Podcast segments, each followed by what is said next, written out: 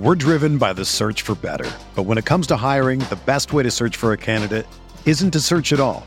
Don't search match with Indeed.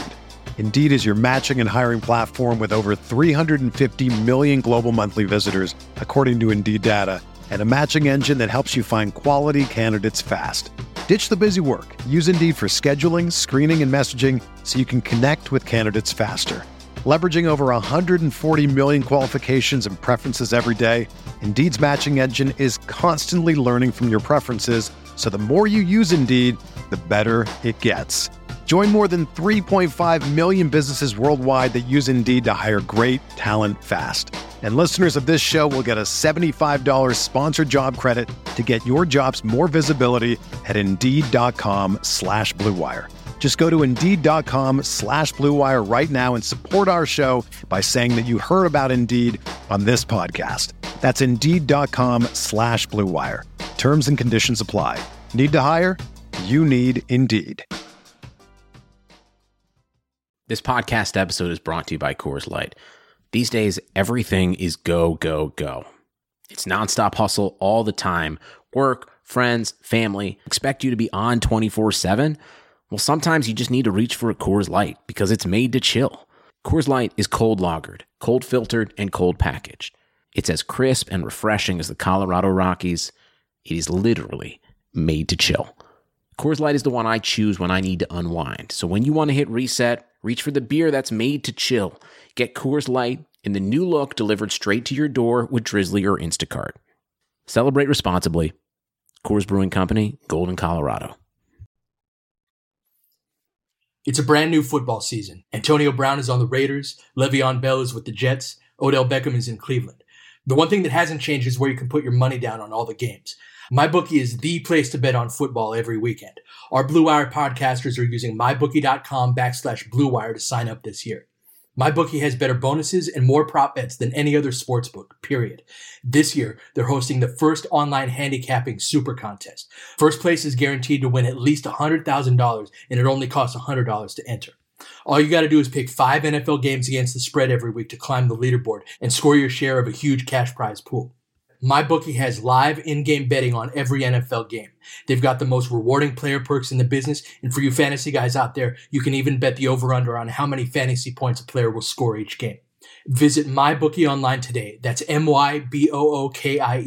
And don't forget to use the promo code BLUEWIRE when creating your account to claim the bonus. Bet, win, get paid.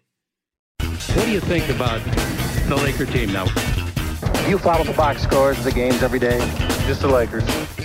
You're kidding. That is really a compliment. I was pleased to see you smile at the top of our show because once the game starts, you have a game face. You don't smile much out there. I don't think you have to do things for money anymore. Correct. What's up, Laker fans? Welcome to Laker Film Room Podcast. I'm Pete, joined as always by Darius with Sasha in the booth. Today, we're going to get to some more of your questions on the Patreon mailbags that, that we have. Um, we're in that time of year, uh, but you guys are really carrying us through, and we're very much appreciative of that. So let me, uh, without any further ado, let's get get right into it. First question comes from Scott Cohn. He asks, Darius, do you really expect them to run LeBron at point guard for a significant portion of the season, not just as the primary ball handler, but also guarding the opponent's point guard? Or will it be dropped like the plans to use him at center last season? So I I guess you're starting me out early with a yes and no. Pete, nice. like the first is- might be a new record. It might be a new record for that. So I guess I never expected LeBron James to guard opposing point guards. Mm-hmm. I don't think that was really ever even part of the reporting around this per se. And Vogel has taken the approach of, you know, LeBron's not going to do anything different than what LeBron's done his whole career, sort of stuff, which basically means LeBron's going to play a lot of point guard on offense, mm-hmm. right? And I think that, and I'm going to let you talk about this a little bit more, but I think the notion of in today's NBA, when so many wings handle the ball as much as they do, that point guard is sort of an antiquated concept to a certain extent. Th- there are definitely like pure point guards. The the Lakers have one. His name is Rajon Rondo, but I feel like LeBron's going to be a primary offensive initiator he'll do that from whatever position he's defending, I guess. So, mm-hmm. and that could be shooting guard. It could be, you know, small forward. It could be power forward. It could even be center, depending on who the other team trots out there, right? So I'm not necessarily caught up on is LeBron going to play a lot of point guard this year? I think that he's probably going to initiate 85 to 90% of the offensive sets when he's on the floor. Uh, so I, am right there with you, and this is a boring answer, but I think it's a true one. Is that LeBron's going to do what he's always going to do? I, I believe Vogel in that because that's you know that's been LeBron's role even last year when the whole concept of the team was, hey, we're going to have more ball handlers. We don't want LeBron to carry that burden the way that he has in years past. Well, that's kind of exactly how it worked out, right? Like LeBron that lasted a LeBron. month. Yeah, right, exactly. And and so that wasn't something that that really ended up coming to fruition. So I expect LeBron will be the de facto point guard from a he is the perimeter player that the offense revolves around.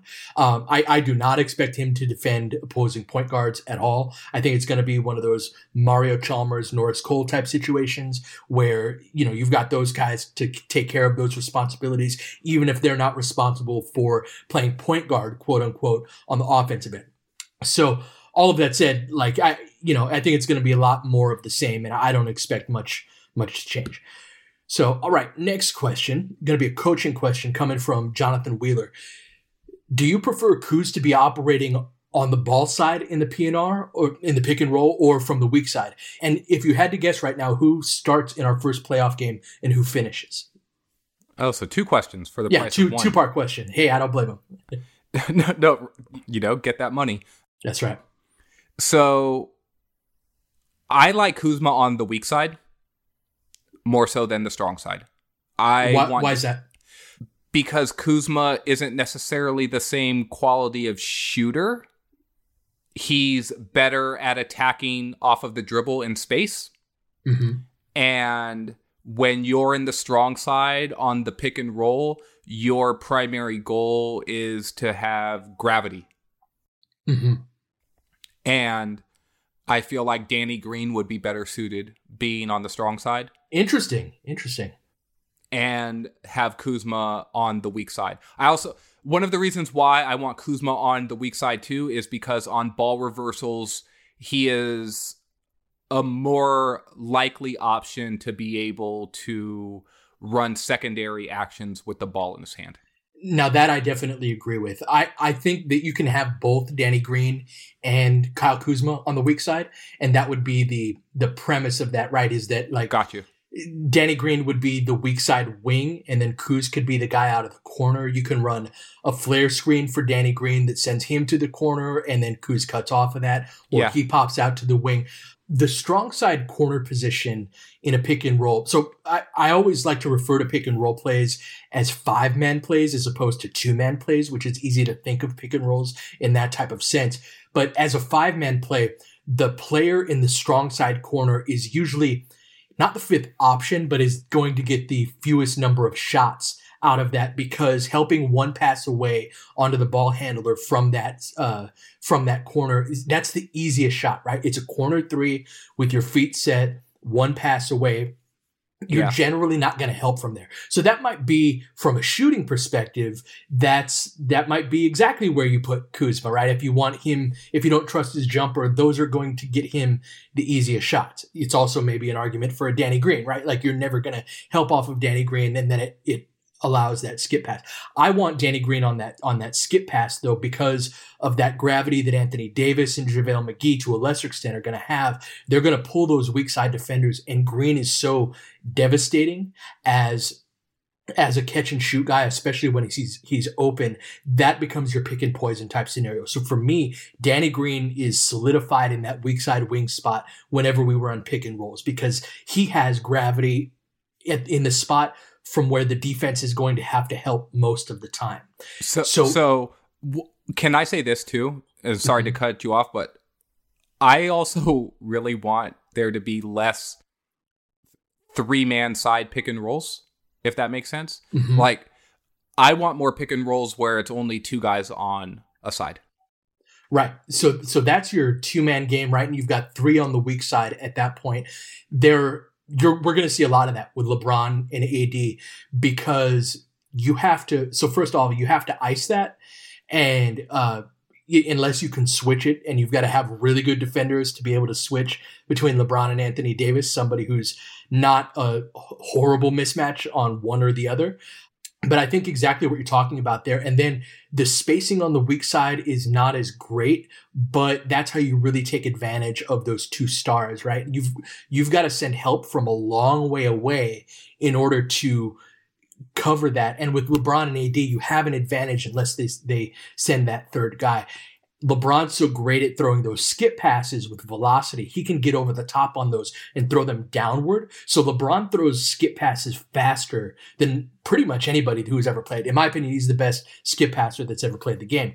And so that distance, then you've got that three on two, right? Because then that weak side defender had to come over to help and then has a long way to recover on that. So I, I really like that idea. I do think that that's, and, and that allows, you know, Danny Green, and Kyle Kuzma, and you can even have KCP or Avery Bradley, Alex Caruso, whomever that third guard is. It is important that most of those guys can shoot at least, to, or at least be a threat. So yeah. you know, like that, you're not going to be doing that and then having Rondo in the weak side corner while you're so, doing two man game on the strong side, right? So who would be? So let's say Quinn Cook, Kyle Kuzma, and Danny Green are on the floor with LeBron James and Anthony Davis. And let's say that it's the exact scenario that you were just describing um, two man pick and roll on like the quote unquote weak side of the floor, right? Because it's it's an empty side. Mm-hmm. Where would you put those those three players?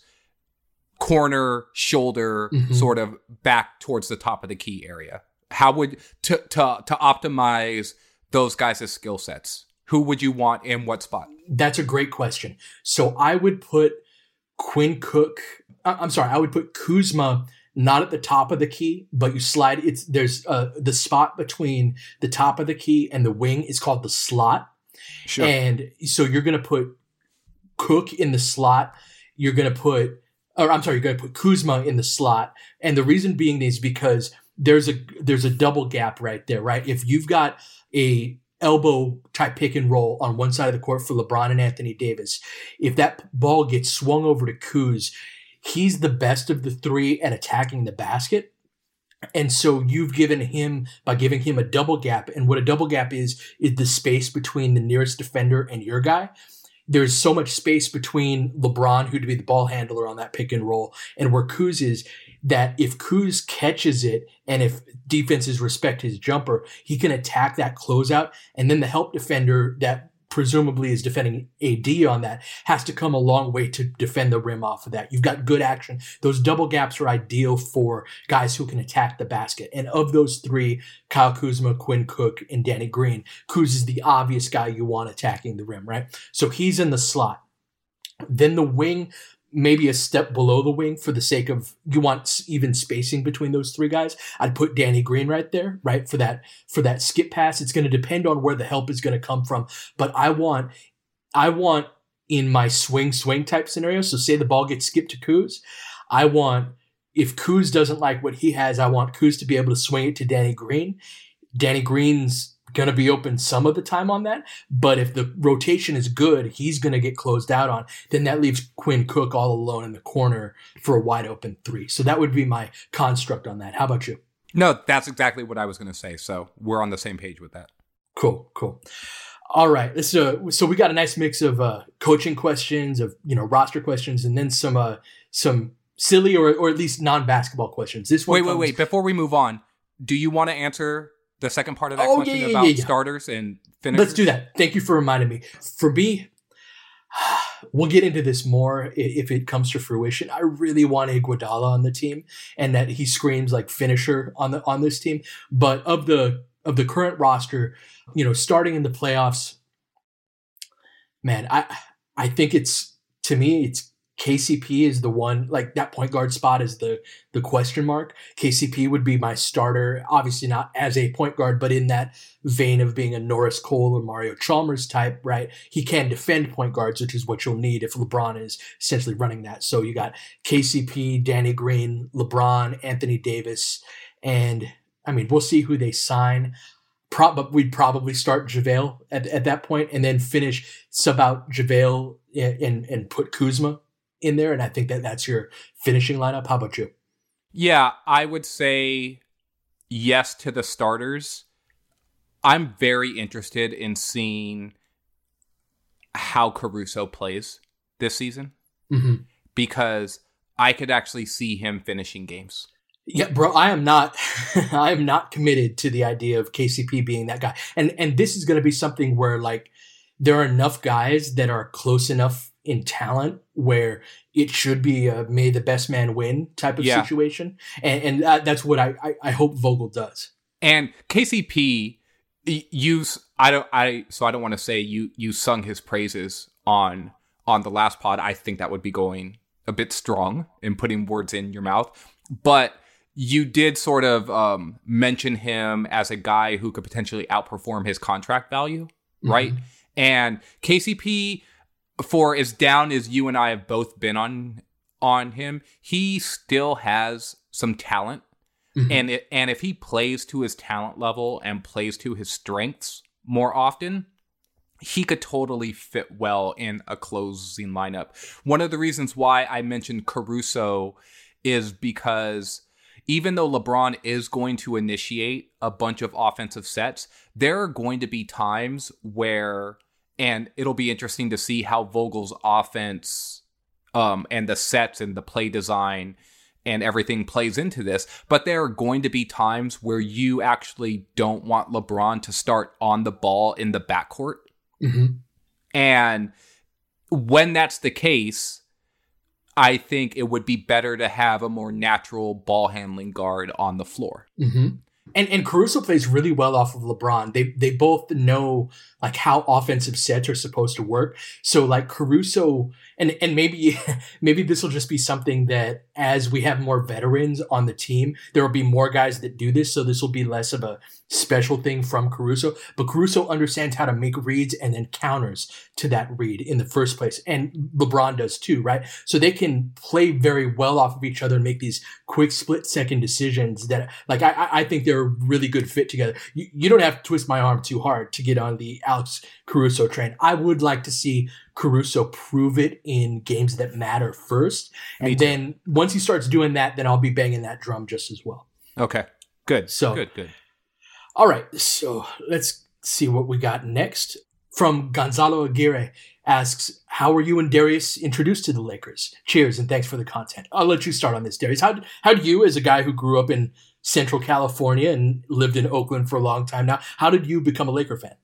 So where I grew up is actually the most northern part of the state, I believe, where I still got all of the LA channels. Mm-hmm. Right. And so when I was growing up, Showtime was huge and the Lakers were on KCAL all the mm-hmm. time. Mm-hmm. Right. And I think it was Prime Ticket. It was on on TV before that. And I think Prime Ticket came around 87 or something like that. Maybe maybe earlier, but I want to say 87. But before that, see, people don't realize, for, forgive my, my interruption, but like the whole idea of like being able to see every game and, you know, like every game being televised, having TV deals, that was something that Magic and Bird really, like people talk about, oh, they changed the NBA. That was a big part of it, right? Whereas TV the TV rights, the having local TV contracts and things like that, they kind of ushered in that area era. And during the 80s, it wasn't always like wasn't always easy to see your team, especially if you weren't a Laker fan. We're lucky in that respect, but it was sometimes it could be a little bit difficult. It'd be on tape delay. You remember tape delay games? Yes. Right? And so tape delay, God, I feel so ancient talking about this. You know how there will be games against like Atlanta or somewhere like that that starts at 4 or 4.30 Pacific time in order to get better ratings, they would delay it and not start the game until 6 or 6:30, right? And so this would be this like for me as this sports obsessed kid, I'd have to completely avoid any like sports center. It would like ruin my regular But- day. I'd have to but but that was the thing though like that was such a slower news world right Yeah, and and, totally and so even you describing oh i had to actively avoid this yeah so so you didn't turn it on to the one single channel that covered sports all of the time right? Like you literally avoided one channel right? There wasn't even an E espn2 at that time. It was literally espn like channel 14 or something so That- talk that's right. about a There were- different world remember when they introduced the ticker on and i think it was on E espn2 where they did this where like the first time where the scores of the day from each of the respective sports would just kind of scroll across your your timeline like this is again a different world where you'd be like hey, you know what's the score of this game? Even say it wasn't a laker game right? You'd have to put it on espn this isn't in, in, until the 90s right? And just be like all right i'm just going to wait until and then go to commercial or something right? Before your the score you wanted to see would pop up and then you just have to so you'd have to watch tv for like you know five ten minutes just to get this. So anyway yeah i'm, I'm going back in time uh, into the archives as a laker fan. But Yeah, so I grew up watching the Lakers. Like my dad was a sports fan, right? So my dad watched the NFL. He he mostly watched the NFL and the NBA. So I grew up watching football on Sundays and Mondays and and basketball all the time on both like local tel telecasts and then first nationally on like CBS and then NBC got the rights so yeah like that's how i got introduced to to the lakers and uh, i'm not going to give the exact year or whatever but the like one of the first years where i was old enough to to to really sort of understand what i was watching the lakers were like in the finals and winning the championship. You really got a good sense of this is what the pinnacle of the, the game is. And you don't understand it that way when when you're a kid but when the team is winning pretty much every time you watch them play and then now when there's only literally one or two games on a week and the team that you get to watch every single day is still the same team that's playing like mm-hmm. that's how i got introduced Th- those dudes were rock stars, man. Those Showtime teams were absolute rock stars. It, it was so fun to grow up with that. For, for me, I've told this before, so I'll tell the abbreviated version. But my dad worked in the TV truck that covered those Showtime teams, and uh, his station on TV covered them for like a two year stretch. Um, maybe maybe it was three years, and so it was that and you know my mom would let me stay up and, and see his name in the credits at night and but on top of that like have you ever had like a, a cousin or somebody in your family that like when they're a little kid they will watch the same show over and over and over again like i remember i burned out like a, a vcr watching like the muppet show well my my other thing was the lakers like i have had a if you can't tell this by the everything about me. I, I have had an obsession with this team as since a very little kid. So that just natural attraction to it, combined with my dad being involved in it in this very you know ancillary type of way, combined with it being one of the great teams of all time and arguably the most entertaining, I had I stood no chance. you know what I mean? Like Yeah. I was going to be a Laker fan. So that's right all right, next question. Let's go back to the roster here. This comes from Phil Sizemore. He asks, the Lakers seem to hi- have a high number of question mark players, specifically Kuzma, Caruso, and Avery Bradley. Even if all of them have under a 50% chance to reach their best selves this year, the likelihood that at least one of them exceeds expectations ex- seems high. Can you talk a little about what it would mean for the team if each of those guys exceeded expectations, and how many of them do you think we need to make a decisive title push? Oh man, if all three exceed ex- expectations, this te- this team will likely be in contention for a For sure. championship and and making a deep playoff run. Like those are three important players. what I think he's asking is like like how many of those guys do we need to hit, right? Like so when if we've got three guys like that, I mean, I guess the midpoint would be one guy's going to be a best case scenario, one guy's going to be a middle case scenario, one guy's going to be a worst case scenario, right? Or somewhere on that spectrum, right? Like what would it mean? Let's break it down one guy each. If Kuzma is close to his best case scenario for this season, what does that mean for this team? Oh, it's going to mean that that's going to make a real difference in wins and losses. I like I think more so than the other two guys, maybe even combined. I agree with that. He is if you're rooting for any of these three guys to to exceed expectations, root for Kuzma mm-hmm. to actually do that. Imagine a 20 or 21 point per game and like eight rebound and four assist season from Kuzma. That'd be really exceeding expectations. But if he plays like that, he could like that's like all star level production. Bro, that's like if Kuzma is close to his best case scenario, we're we're like right at the top of the title favorites. I know I'm probably a little more bearish on the Lakers than a lot of people are. Like people consider Lakers already at the top of that, you know, of, of the contenders. Kuzma coming close to his best case scenario, like we're a title team at that point, or we're close to it. So yeah, he, he's the one that. And then as far as Caruso and Bradley, it would have the same ramifications in slightly different ways, right? The best case scenario scenario with Caruso is he is that guy that we saw those last 15 games, and all of a sudden Lakers have a if not starting caliber point guard, a starting caliber adjacent point guard who fits next to your best players and can defend. Yeah, like Bradley, Fred yeah. VanVleet. Right. That's it. He's the guy I keep going back to is VanVleet. Their games are a little bit different, uh, and, and Caruso's a better athlete for sure, but like similar type of guy where like, hey, that guy's important, can be on the floor in the final five, right? Bradley is similar. Bradley if Bradley could be our best point of attack defender, even better than Danny Green, and that would have ramifications as well. He's not a his shooting is interesting. I, I watched some tape on him, and I worked a little bit on a video. Maybe I'll release it down the line. But he's a like wide open type shooter. He shot like forty point four percent on wide open threes, and then everything else. So wide open threes are considered by NBA.com. Closest defender is six feet or more away from you. Anything anybody within six feet, that drops into the 20s for Avery Bradley. So think of like a Rondo type of shooter. He's more willing, a more willing shooter than, than Rondo, but like Rondo will hit threes when he's open. That's kind of the guy that Bradley is. But if Bradley can do that and be a really good point of attack defender, then you've got guys at every level. You got a, a guy on the perimeter in Bradley, you got a guy on the wing in Danny Green, and then you got the best of them all of them all in Anthony Davis down low. So now you've got a, a really solid defender at all three levels. So each guy would have significant ramifications on this team if there is that best case scenario.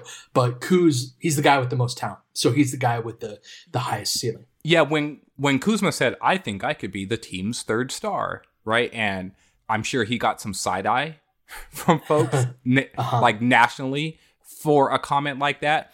But his best case scenario is definitely approaching that, right? right? Where it's just like, oh, Kuzma shot the ball poorly last year from distance. He didn't rebound as consistently as any of us would would have liked. He made strides defensively, but still has some some strides to go. If he shows improvement in all of those areas, especially from distance as a shooter, he can tack on you know, a couple of points per game just by upping his three point percentage from the low third 30s to back to where he was as a rookie. Basically. Yeah, that's absolutely the case. Let's uh let's do one more and then we'll uh we'll go to break. Uh this question comes from Yvonne. She she asks uh notwithstanding how I feel about losing the kids this year, Who's going to defend guards now? Lonzo was picking them up full court, but I don't see that happening with the current roster. Green was an excellent defender last year, but LA doesn't have what the Raps had. Not trying to be a Debbie Downer, but I'm feeling a re- regression coming from the new signings. How about you?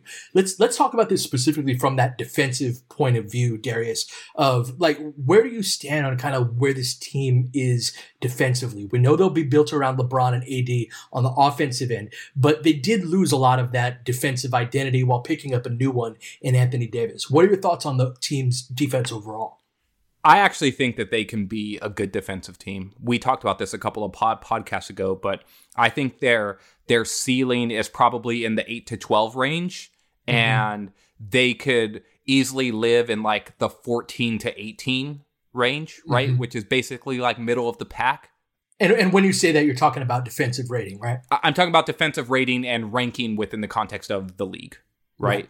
you you know, yes, they lost Lonzo, who I think is an excellent defender, both on and off the ball. I think he could make strides still on the ball, but he just has just great instincts. That said, I like Avery Bradley at the point of attack. I still think that KCP can be a good defender on smaller guards. And I think in lineups where you might be slotting him next to, say, Danny Green and LeBron on on the perimeter, he would be guarding smaller guards. Where I think his physical limitations in terms of size and, and sort of um, ballast matter less. I think that with a combination of Bradley and KCP, and then you add in Danny Green, I think they can be uh, okay guarding guards, which is what this question is asking. Where I think they could start to struggle is guarding small forwards. Mm-hmm. Because then you're asking Danny Green to defend up more, which he's capable of doing, but I prefer mm-hmm. him guarding shooting guards. And then after Danny Green, you're then asking Avery Bradley to do the same thing, defend up, or mm-hmm. you're or you're asking LeBron or Kyle Kuzma to guard real perimeter threats at the small forward position, which I'd prefer to have someone else, which is why Iguodala's name keeps coming up as like a real guy that the Lakers are really after, right? Mm-hmm. So yeah. But in defending guards, I think that trio of um, Danny Green at shoe shooting guard and KCP and Avery Bradley at point guard and Alex Caruso. Caruso. Mm-hmm. Right? That that that they have something there. Yeah, I I, I do too. I we talk about how a team fits together a lot more on the offensive end than we do on defense, but I I kind of see the template for what this team should be defensively and it should be very much funneling toward your rim protection. So Lakers have two of the best shot blockers in the whole NBA, in Anthony Davis and in JaVale McGee. Their ability to so what that allows you to do is that allows you to put more ball pressure and more ball denial on the perimeter with the idea of we're going to take away the three point line and have you attack the hoop. And we've got these guys back here who are really good at making that very difficult on you. If you want to pull up from mid range, great. That's what every defense in the NBA is looking to have you take those pull ups, those floaters, and runners and whatnot. I, I do have some concerns about our ability to close out on the three point line. And it's not so much ability as it is tendencies. LeBron has a tendency to sink too deep into the paint and just not close out to his man uh, on on the perimeter. A lot of times, people teams will put their uh, will put LeBron's man in the weak side corner, knowing that that's the best percentage shot for for most players in the NBA, and that LeBron's not going to close out there. Danny Green is a really really good team defender, but one of his tendencies is that he will overhelp in the paint, and so if he will help on penetration. He'll crash down from the weak side and he's really good on closeouts, but he kind of plays this game where he's like, how much can I help in the paint and still get back to my man? And he miscalculates that at times where he'll help too much, can't get back to that shooter in time. So even though Danny Green's an exceptional defender, that is a weakness in his game that matches one of LeBron's weaknesses. AD is one of the best perimeter defending bigs in the game, so you don't have an issue there what you mentioned about the wing really stands out to me. And this is even more of an argument that Kyle Kuzma is a wing, which is I've been saying for ages now, is the Lakers are small on the wing defensively. And this was something that was true last year when we had Josh Hart playing a lot of three as well. When Brandon Ingram was either out of the game or hurt, a lot of those wing type of guys would just shoot over the top of relatively short defenders in KCP, Josh Hart. The roster is similar, similarly constructed this year getting a guy like Iguodala is so important in part because he's a better point of attack defender than Danny Green is, and Danny Green is a really elite team defender and help defender. So if you can put Iguodala at the point of attack, that pushes Danny Green to a more I, I don't want to say a more natural role, but somewhere where he's at his absolute best, while getting the absolute best out of a guy like Iguodala. And you also have size to help match that. So that that's one of the things I like put Kuz on the wing and as a wing defender, you can help alleviate some of those concerns. But that's about where I'm at in terms of uh the, the defense of this team. When we're in a similar place, like I think they're about a middle of a pack defense. I think they have less talent than they did last year defensively, you know, with, with having younger legs last year and whatnot. But I think the pieces fit a little bit better. So I also think that they'll be hopefully smarter, right? Sure because fewer they're trading and all that. Yeah, yeah, they're trading. You know, um, younger legs for more experienced legs. That's right. That's right. All right. So before we continue, uh, if shaving is a terrible experience for you, we got you covered at Blue Wire. Our podcast network is teaming up with Harry's to make sure our listeners are shaving comfortably. Go to harrys.com backslash Blue Wire to save $10 on a value trial set, which includes a five blade razor with a lubricating strip and trimmer blade, rich lathering shave gel, and a travel blade cover. You get all that for just $3 shipped right to your door. Enough with the low quality razors from convenience stores. It's totally worth trying Harry's. Sign up today. Harry's is fixed shaving by combining a simple, clean design with quality and durable blades at a fair price. Harry's founders were tired of paying for razors that were overpriced and overdesigned. Harry's bought a world class blade factory in Germany that's been making quality blades for over 95 years. Join the 10 million who have tried Harry's. Claim your trial offer by going to harrys.com backslash bluewire. All of Harry's blades come with a 100% quality guarantee. If you don't love your shave, let them know and they'll give you a full refund. Go to harrys.com backslash bluewire to redeem your razor for $3. All right, so let's continue on with the mailbag. Thank you very much for all of your questions. We're not going to be able to get all of them today, but we will continue to incorporate these into a segment on the upcoming pods. All right, this one comes from uh, from Sergio Palma. He asks, "Hey Pete and Darius, always enjoy the content from both of you. What is your favorite chickism? And bonus question: Who would win in a two-on-two basketball game between the two of you versus Harrison and Anthony?" Oh my god, I'm a little insulted by that one. Who who would win a game of two-on-two between with you and me versus Harrison and Anthony? Is that a real question? So sometimes people jump in my Twitter mentions and they'll like ask me a question, and I literally respond to to to them with, "Is this a real question?" Because I actually do not want to to waste brain cells on questions that aren't real, right? And so I'm just going to assume that's not a real question. That's a real question. Mm. And Sergio's a good guy. Is always so nice you know so I'm happy that Sergio's a good guy. Maybe he's being too good to Anthony and Harrison in this scenario and not as good to you and me. It's a little offensive. I'm not going to lie. It's a little offensive. Like so, I, I, know that's not what he was trying to do. No, like no, said, no. He's a good guy, but yeah. So, I mean, let's answer the first part first. Yeah. What's your favorite chickism? Oh man, I so there were so many. I used to love when he would say a bunny hop in the pea patch. Uh huh. To describe right travel. Mm-hmm. Yes, to describe a travel. I loved all of the things that he's just sort of invented. Right. So Michael Cooper was one of my favorite players, and so I used to love like the Coop-a-loop. Mm-hmm. Alley oop to, Co- to yes. Michael Cooper. Mm-hmm. And, and so those so those two are ones that stick out to me immediately. But there's like so many, right? Yeah, we could it's we could go on forever with that. I, I mean, you've got so some of the very like encoded in basketball language phrases.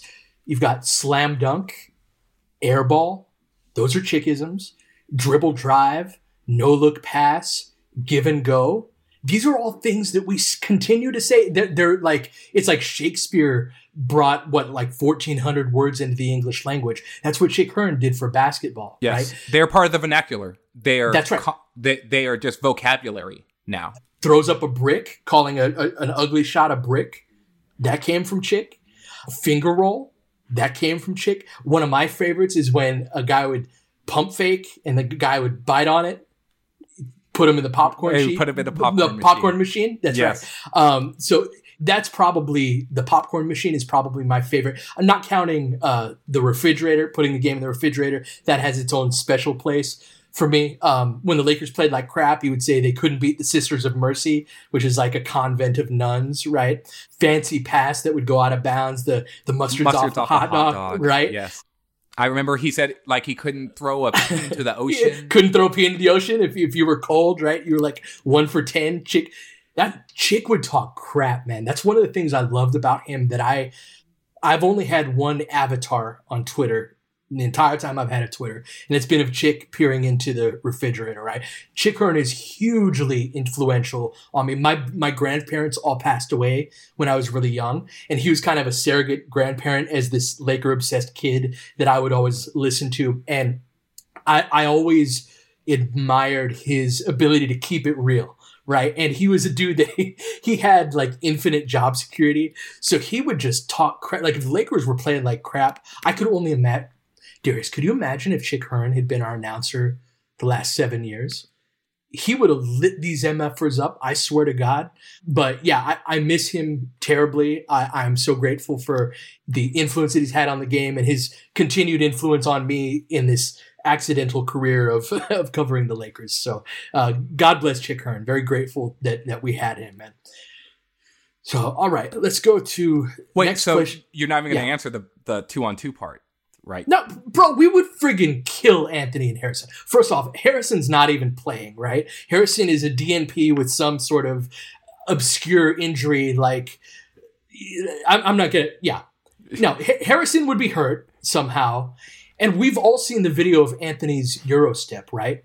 First off, he Eurostepped the wrong way. That's the thing that always gets me about it, is who Eurosteps himself out of bounds.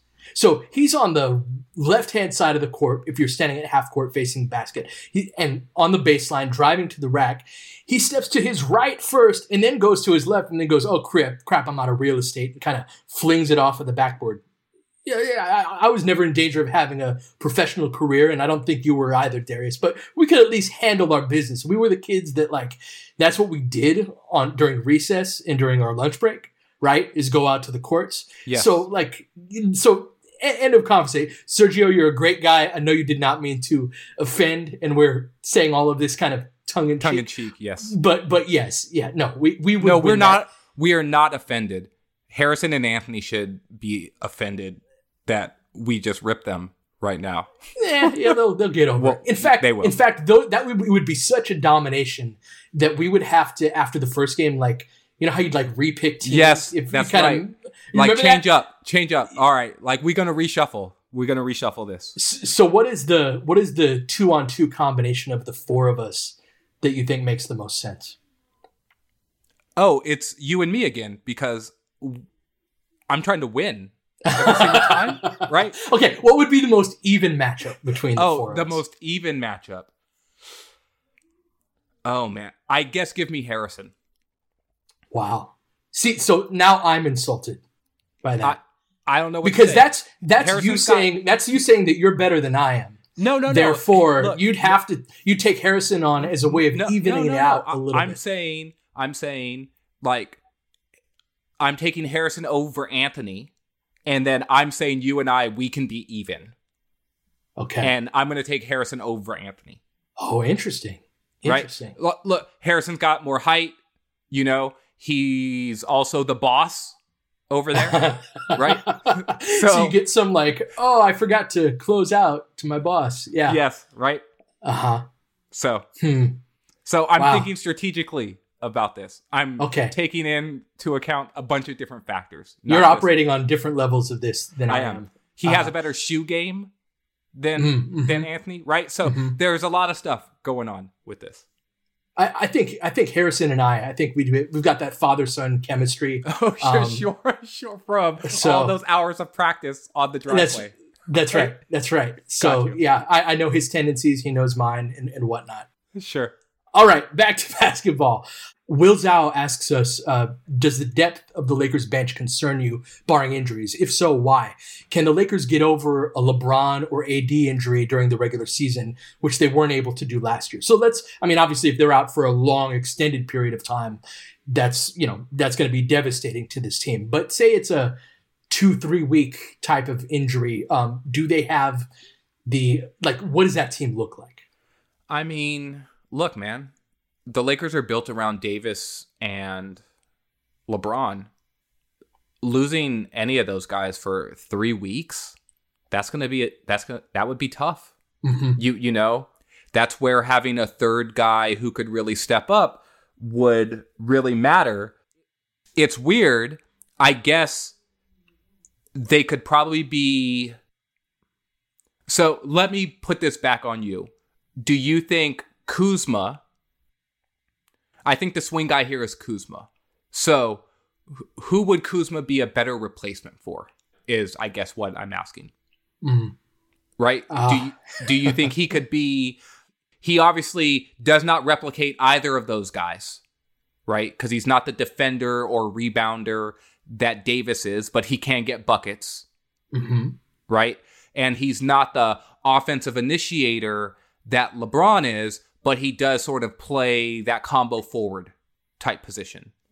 I think it would really depend on Kuzma here, and I really don't have a good answer Yeah, to that. I think that they would struggle, though, although having a second superstar would help and would, I think, boost them a little bit better than what they showed last year without LeBron.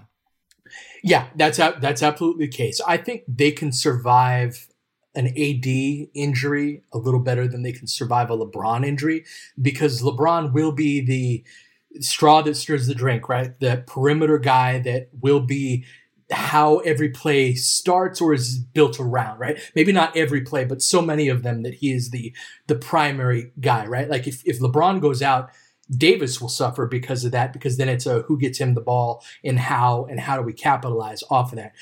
That said, there's going to be, you know, if, if Vogel stays true to his notion of having one or one or the other on the court for 48 minutes, there will at least be some practice and some some ability to you know like have some experience to fall back on of hey this is how we play with the second unit right? When AD is leading that and LeBron's on the bench. But I mean make no mistake it would be we need both guys to play in that 70 to 75 game type of you know range in order for the Lakers here and AD is a guy where if you watch him on a regular basis he goes back to the locker room with an unnamed injury like once a week or once every other week.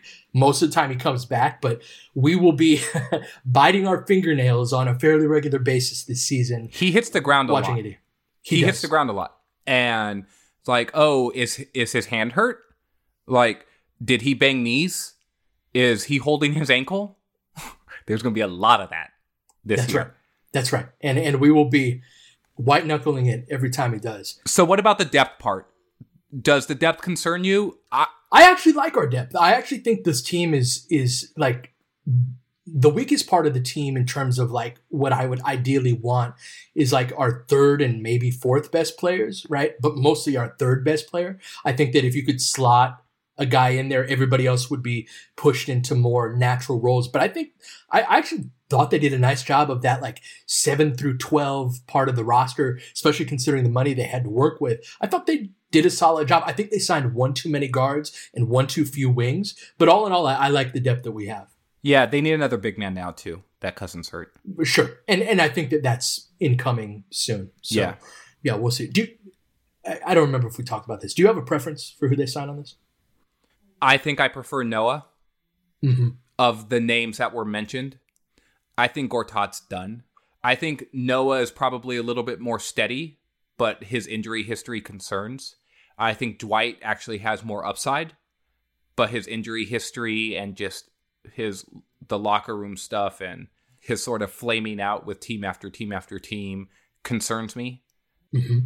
I could actually get behind a Dwight Howard signing if he bought in to really a third center type role. This is the first stage of having Dwight on your team, man. Like the the whole like, well, if we can get Dwight to buy it, like, bro, like it's like eight times, like it ain't Look, gonna happen, you know? Yeah, I'm I'm I mean, you you know, I that's like saying like I could get into a Ferrari if when I scratch that lotto card. Right. This is the thing. The and we've already gone too long on this particular qu- question. I don't know. It's like they're choosing from the bottom of the barrel. Of these options, I like Noah best. I like his Mm-hmm. passing. I like his defense. I like his competitiveness. I like his overall basketball IQ. Those are things I think good teams want more of. Sure. And and there's a place for him like there's a place for him on the court in so like Mo Speights was one of the options. I'm Come good on playoff- those Speights. Yeah. And come playoff time, like You can't if even you want to be able to if you right if you want to stretch the floor just put ad at the five right? Like this, this whole ad doesn't want to play a five goes out the window at least in playoffs right? So if you're in a playoff situation there is a place for noah right? And he's a guy who's not going to be played off of the court because of his defense and he has some offensive value with his passing ability and just in general i know where i'm supposed to be. Screen So- setting Mm-hmm. like he's just another little things guy right i like and i got into this a little bit with like the jared dudley stuff and the piece that i wrote the other day but guys who do the little things allow your best players to continue to focus on doing the big things. Mhm. and that's how you win at a high level is the best players are are allowed to focus on doing all of the big things that only the best players can really do right? That's right and getting a bunch of guys who can do all of those smaller things the screen setting the talking defensively the making the extra pass the all of it right? Give me guys who are willing and open to doing that stuff. And it's why i like jared dudley. It's why i would like Joakim noah. I mean it's to me it's not rocket science when it comes to who's going to be your third big man like i don't necessarily need the upside i don't Yeah, no, he can give you 15 a night and 15 minutes. That is, uh, Yes. and you, and you'll be good to go. So yeah, if if he's somebody that's not out of the question, you know, Eric Pincus had you know said that there may be some issues with Rambis there. It would be really great if they could put that to the side because this is not the time for like pet or even anything between like LeBron and Noah. They had some history, like you know, like let's try and win a title. We need dudes who can do their job out there. We we took a loss with Boogie going out so early. Um, in some ways, it's a blessing. Like if it was to happen, it's better that it happened now. And like, let's get the best dude in here that fits what we do, and, and that is Noah. So it would be great if they can put that to the side. So, all right, my man, let's do uh let's do two more questions. Let's do one basketball one, and then another one, uh, another fun one to close it out. So, which teams? Uh, Alvin Nelson uh, asked asked this, and as so did Mike. Which teams do you anticipate are going to give the Lakers fits, and which teams do you think the Lakers will give fits? Basically, who do you think who are the teams that we match up well against? oh man Uh, let me jump in. You give this some thought because this is something Yeah. I've given some thought to. I'm a little concerned with Utah. Utah is a team. So for one, the Lakers have the advantage of LeBron and AD are better than anybody that they have. I love Gobert. Donovan Mitchell's an up and coming star. But when you got the two best players on the court, you you've got an advantage for sure. But AD doesn't do great against like the giants of the game. I've said this a few times. Uh, your Gobert's, Embiid, Jokic, um, and Denver is another team that I think we could have some issues with as, as a result. And I think that come winning time, we're going to need AD in that five spot. So they're a team that I also think defensively, I don't want to say like Ingles can't guard LeBron in a, you know, like he'll lock him up, but Ingles is a Bogdanovich- smart. Right, Bogdanovich. Bogdanovich. They've got a lot of like really solid dudes. Like basically, they're the opposite. Like they've got a bunch of Mike Conley is on their team now too, right? They've got a bunch of guys who are like just really good. I think Ed Davis is there as well he is and, like and, and so the Lakers are this really top heavy team and they're like solid all the way across. I think on a few of those matchups, right, they're gonna they're gonna win that on the third through fifth best players a lot more than other teams will. So they're they're a team I'm worried about, and I'm worried about Denver as well. The good thing about that is that neither team really has a take the game over type star. Mitchell isn't there yet, and Jokic can do that, but it's from a big man position, and AD can at least defend. I, I don't know. I, like you know, Jokic is wonderful. I don't want to diminish him, but they don't have like a perimeter stud that's your Kawhi Leonard. type yeah you guy, need right? like gary Kevin- harris or jamal murray to sort Mhm. of take another leap right? with right. them So, so th- those are my teams. And then in terms of the teams that the Lakers give fits to, I think we're going to be really good against Houston. Then, gosh, I'm really intrigued by the Clippers matchup. I don't think that there's like, uh, you know, I think they're very, very closely matched. I think we probably give Portland problems too. So those are the two teams I would think of would be Houston and Portland that, that I think we match up really well against. So a team that concerns me, and I'm going to go out east instead, is Philly. Mm, with all that size? All the size. You mentioned Davis's sort of maybe struggles against like bigger guys and a, a closing lineup with Embiid and Horford potentially means that you either play Davis at the five and have him guard Embiid and then put, I guess, LeBron on Horford or Kuzma on Horford, or you remove Kuzma from that equation and then you're closing games with JaVale on mm-hmm. the court. I also think that Ben Simmons, while he doesn't have the bulk that LeBron does, he has size, he has athleticism, he is a good defender. I think that defensively, they can sort of give the Lakers problems. And I think that they have an ability to sort of punish inside offensively that may force the Lakers to play not their best lineup in order to match up. So Philly's an interesting team to me from from that standpoint. In terms of teams that I think the Lakers match up well well with. This is like a cop out answer, but I honestly think the Lakers are going to give a ton of teams a ton of problems mm-hmm. just because of LeBron and Davis. And those two are dynamic individually and they're also dynamic two-man game players. Mm-hmm. I mean, they're going to bro like as as complicated as we can make basketball, they're going to have the best player on the court like 90% of the time and they're going to have two of the best three players on the court 100% of the time, provided that those two guys are healthy. That that goes a really long way in a five on five sport. Yeah, so I hate to like sort of cop out with that, right? But uh, just just to sort of expand on on my point before is you can ISO LeBron and Davis from multiple spots on on the court and they can reliably get you a basket or draw a foul and you can play two man game with either of them or together and generate good offense. Mm-hmm. And it's just it's just really hard to do that with your two best players. Like think about even even Golden State right at their peak with Durant and Curry. They were not running a bunch of Curry, uh, Durant pick and rolls. Mm-hmm. Right?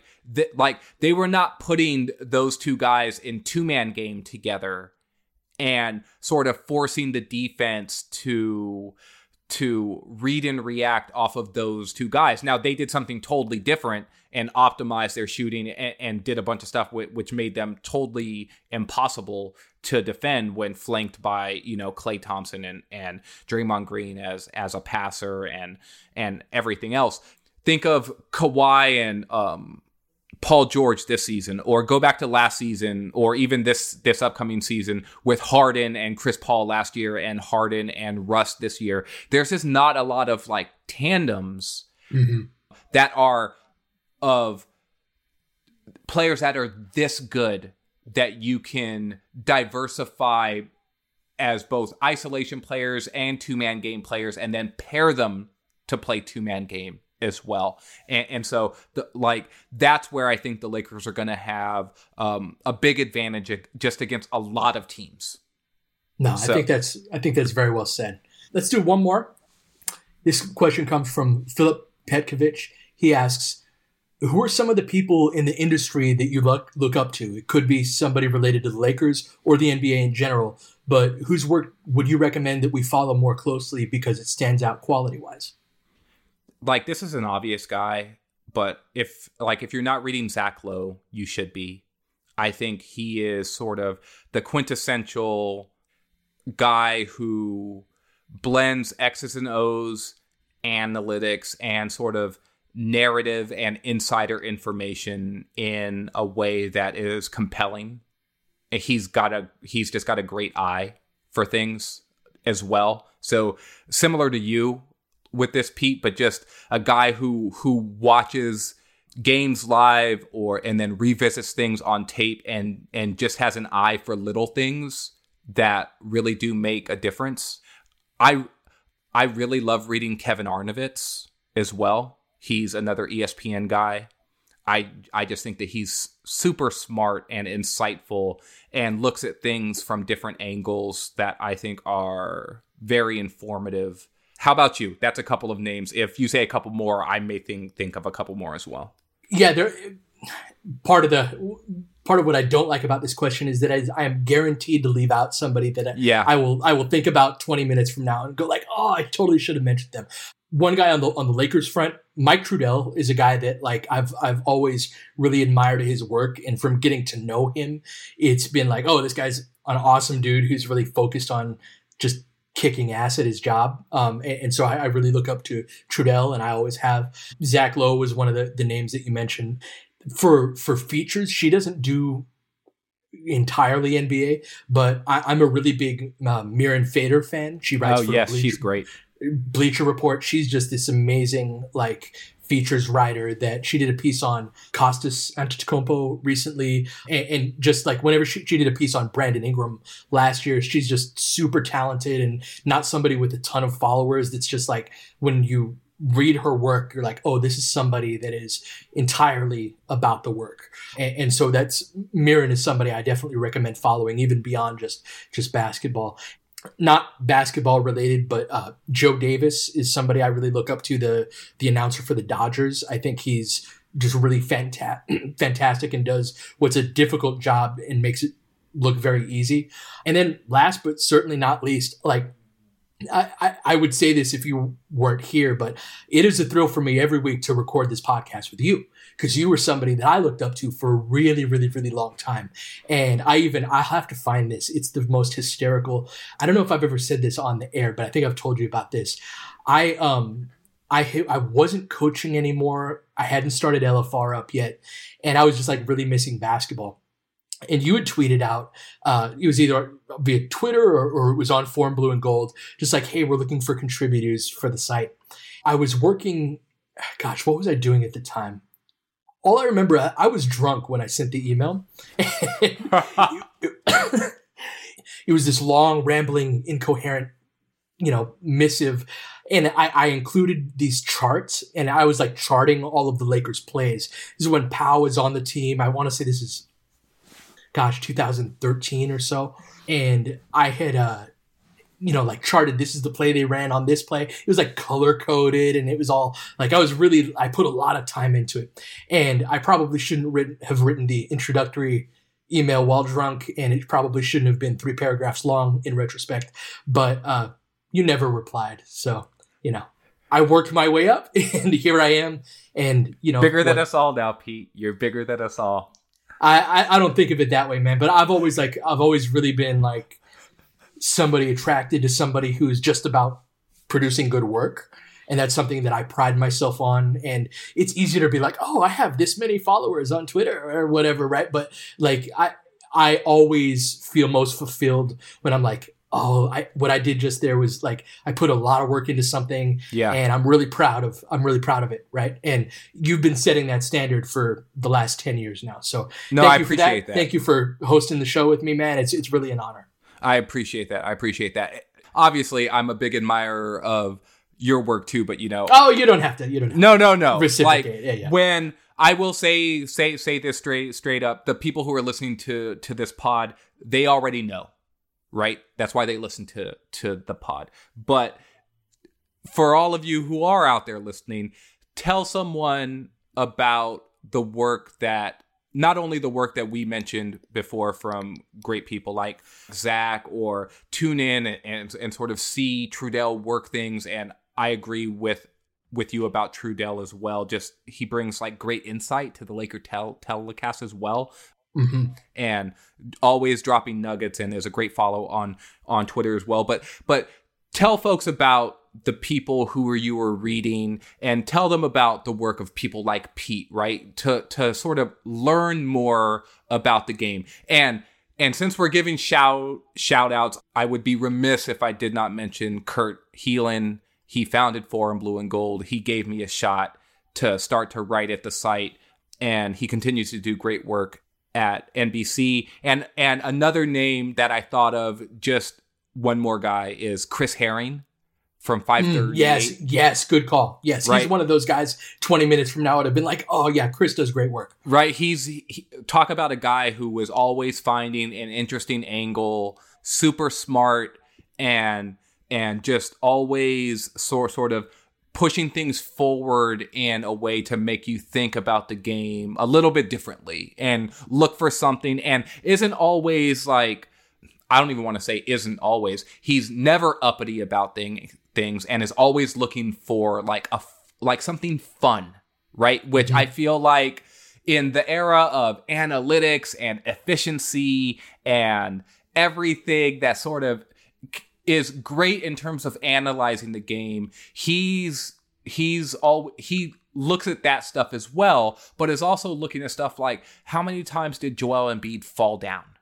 Right? And mm-hmm. it's just sort of right? And, Right. and and it's and it's just like it's fun. It's it's like we watch basketball. We love basketball. We grew up playing or watching and it's supposed to be fun. And he brings some some some of that to his writing as well which, which i think is is needed. We need more of that. So i wanted to give chris a shout out too Absolutely. And and while we're on it, a quick shout out to Cole Zwicker, who is one of my favorite NBA draft follows. And I think he does wonderful work. Uh, Coach Gibson Pyper from Half Court Hoops. That was why we had him on, is because like you may have never heard of this dude, but he's amazing and he does great work. And I, you know, I want more, more people to know. I, honestly, we could probably do a whole pat podcast on that question alone. Um, but it was nice to shout out a few of the people who do great work and have influenced us or have just been people that we've enjoyed. So, but without further ado, thank you for all your questions. We're going to answer as many of the ones that we can in future pods. But you've been listening to the Laker Film Room podcast,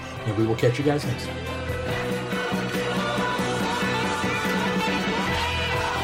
Just give me a chance to think. It takes me a little while to get warmed up. I know it does take you a while to think. Rebound to Vlade. Nice rebound to Vlade. Oh, magic a head and shoulder fake. Goes under and scores. With a standing ovation. Listen to the crowd. I think that is a cosmetic call, baby. Okay, kid, you're all right in my book. Will you get these idiots out of here?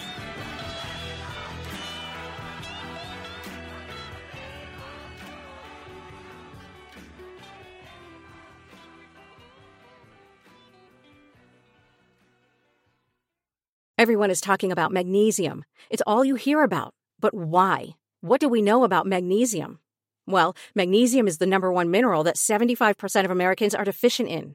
If you are a woman over 35, magnesium will help you rediscover balance, energy, and vitality. Magnesium supports more than 300 enzymatic reactions in your body, including those involved in hormonal balance. From functional medicine doctors to mental well being and female hormone experts, we all know that magnesium is the one mineral to improve all aspects of well being and health. But which one? Magnesium Breakthrough from Bioptimizers, the trusted choice recommended by leading experts with seven best absorbed forms of magnesium to ensure your body receives the support it needs for overall well being. Go to bioptimizers.com slash balance today and use code BALANCE10 for 10% off. Support your journey to wellness at B-I-O-P-T-I-M-I-Z-E-R-S dot com forward slash balance. Magnesium Breakthrough from Bioptimizers, your foundation to optimal health and vitality.